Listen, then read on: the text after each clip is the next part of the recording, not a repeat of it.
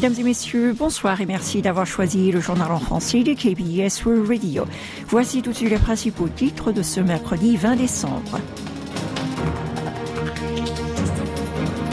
Conseil de sécurité des Nations Unies, aucun résultat suite à la réunion sur l'ICBM nord-coréen.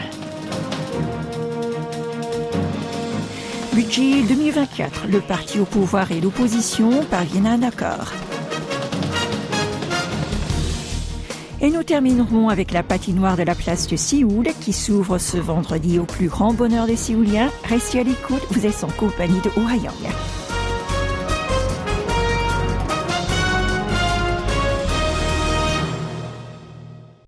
New York, le Conseil de sécurité des Nations Unies s'est réuni hier afin de discuter des réponses apportées au dernier lancement de missiles balistiques intercontinental nord-coréens. Cette réunion, organisée principalement à la demande des États-Unis, s'est pourtant terminée sans qu'aucune décision ne soit prise. Cet échec est notamment imputable à l'opposition de la Chine et de la Russie qui ont pris la défense de leur traditionnel allié.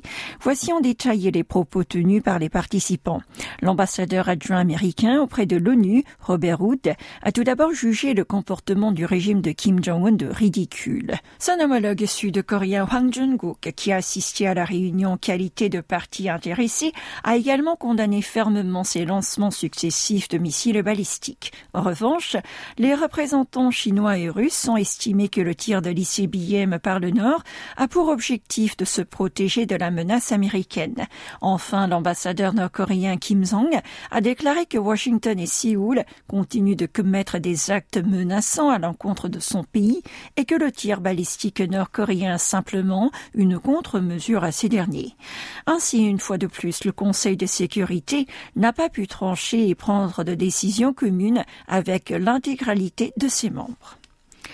Toute action nucléaire ou balistique venant de la Corée du Nord serait totalement injustifiable. C'est ce qu'ont souligné hier de hauts responsables sud-coréens, américains et japonais de la défense. Les ministres des Affaires étrangères du G7 ont condamné de leur côté le dernier tir d'ICBM nord-coréen à travers un communiqué publié le même jour. Séoul, Washington, Tokyo d'abord.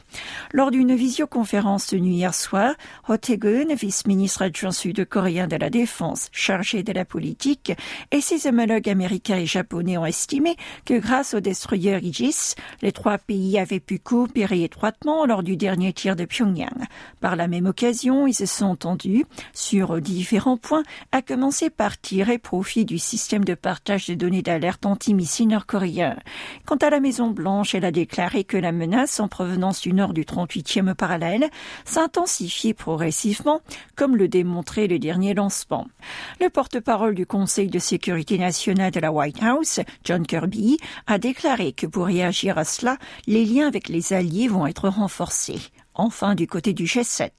Tout en condamnant donc la récente bravade du régime de Kim Jong-un, les chefs de la diplomatie des sept grandes puissances ont également fait part de leur soutien pour la dénucléarisation complète de la péninsule. Ils ont aussi appelé la communauté internationale à réagir rapidement aux menaces du royaume ermite.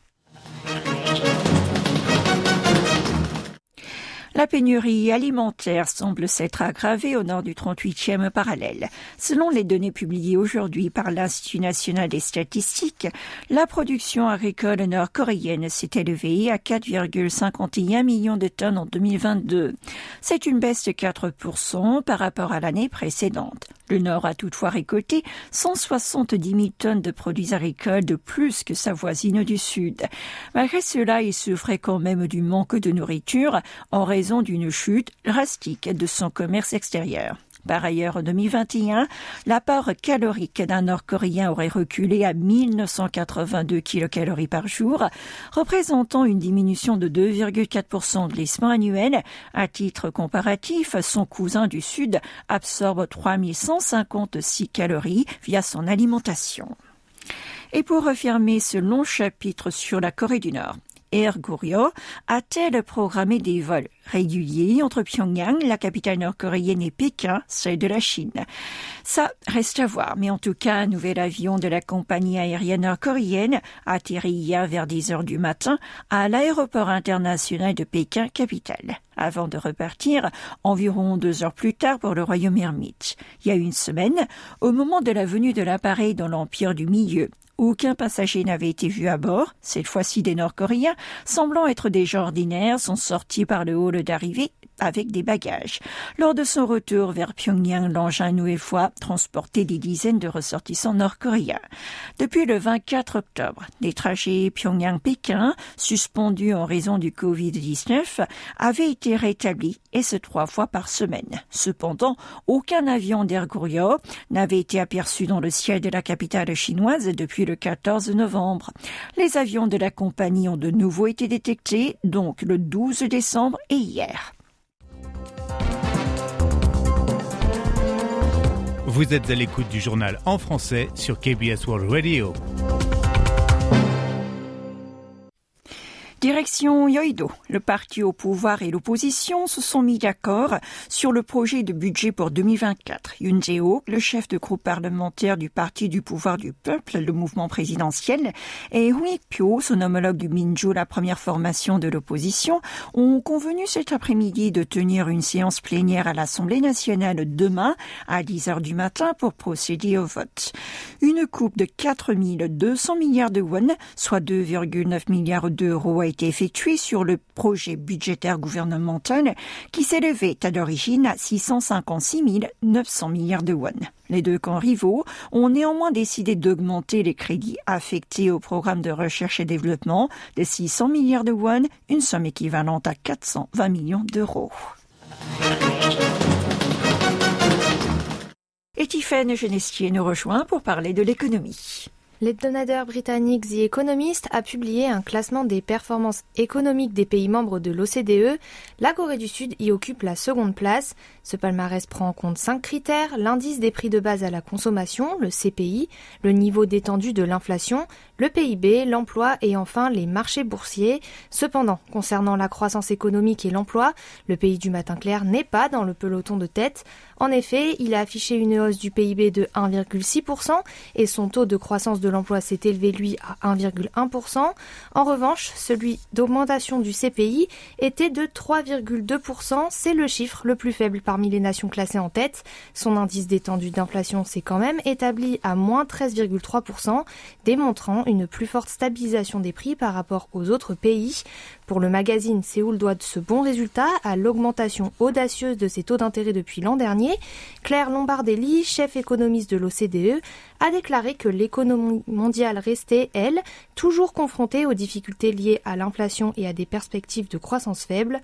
Notons que le pays du matin clair est passé du 21e au deuxième rang de ce classement en un an, car la dette du gouvernement, critère défavorable dans le cas de la Corée du Sud, a été retirée de l'évaluation.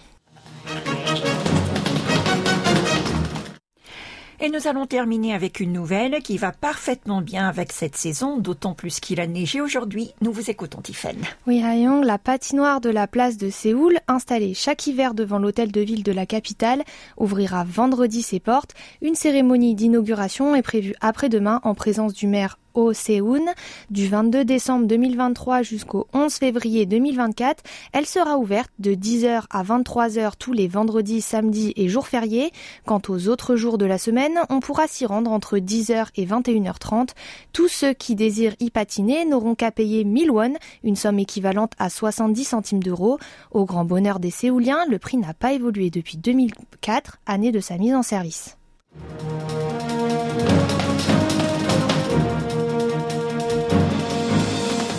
C'est la fin de ce journal. Merci de votre attention.